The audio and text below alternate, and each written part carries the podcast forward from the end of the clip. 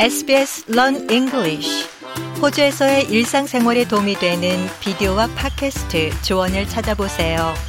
sbs.com.au forward slash learn English SBS 한국어 프로그램과 함께하고 계십니다.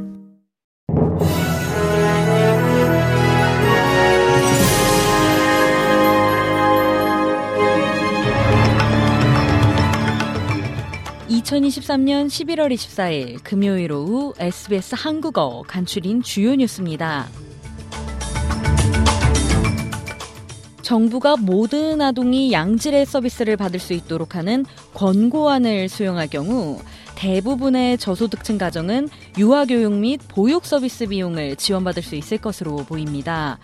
생산성위원회의 보고서 초안에 따르면 유아교육 및 보육 서비스에 다니는 아이들이 학교와 사회에서 더 나은 성과를 거두는 것으로 파악됐습니다.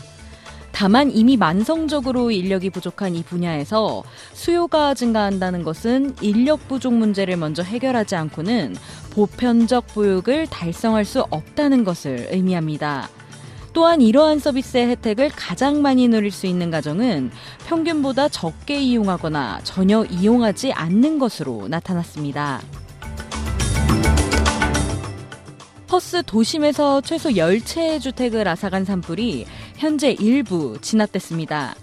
당국은 밤새 강풍과 고온으로 인해 산불이 교외 지역을 휩쓴 후 소방대원들이 산불을 통제하는데 며칠이 걸릴 수 있다고 경고했습니다.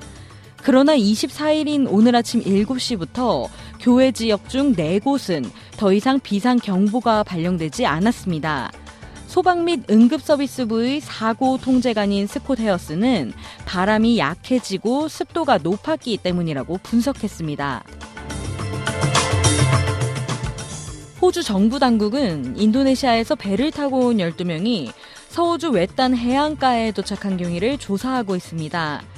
이들은 인도네시아 국적자가 아닌 것으로 알려졌으며 어부인지 난민 희망자인지는 아직 불분명합니다. 호주 국경수비대는 이번 일에 대한 언급을 일체 거부하고 있습니다. 이들이 타고 온 배는 발각되지 않고 서호주 킴벌리 샤이어의 윈덤 이스트에 상륙했습니다. 데이비드 맨젤 샤이어 시장은 이번 일이 놀랍지 않다며 최근 몇 달 동안 이 지역에서 불법 어선이 수차례 신고된 적이 있다고 밝혔습니다.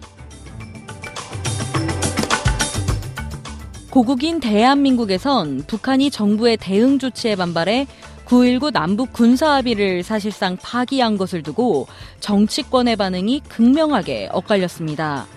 여당은 수차례 9.19 군사합의를 어긴 북한이 우리 정부의 대처를 빌미 삼아 합의 파기를 선언했다고 비판했습니다. 특히 군사분계선 인근 비행 금지 구역 조항의 효력을 정지한 건 적절한 조치였다며 더 적극적인 방어와 대응을 주문했습니다. 야당은 북한이 명백히 유엔 안보리 결의를 위반했다고 성토하면서도 정부의 후속 대응 방식은 문제 삼았습니다. 또한 한반도 긴장 구조로 이득을 보는 건 남북의 정권뿐이라며 총선용 안보 불안 조성이 아니냐는 의혹도 거듭 제기됐습니다. 이상 이 시각 간추린 주요 뉴스였습니다. 뉴스의 김하늘이었습니다.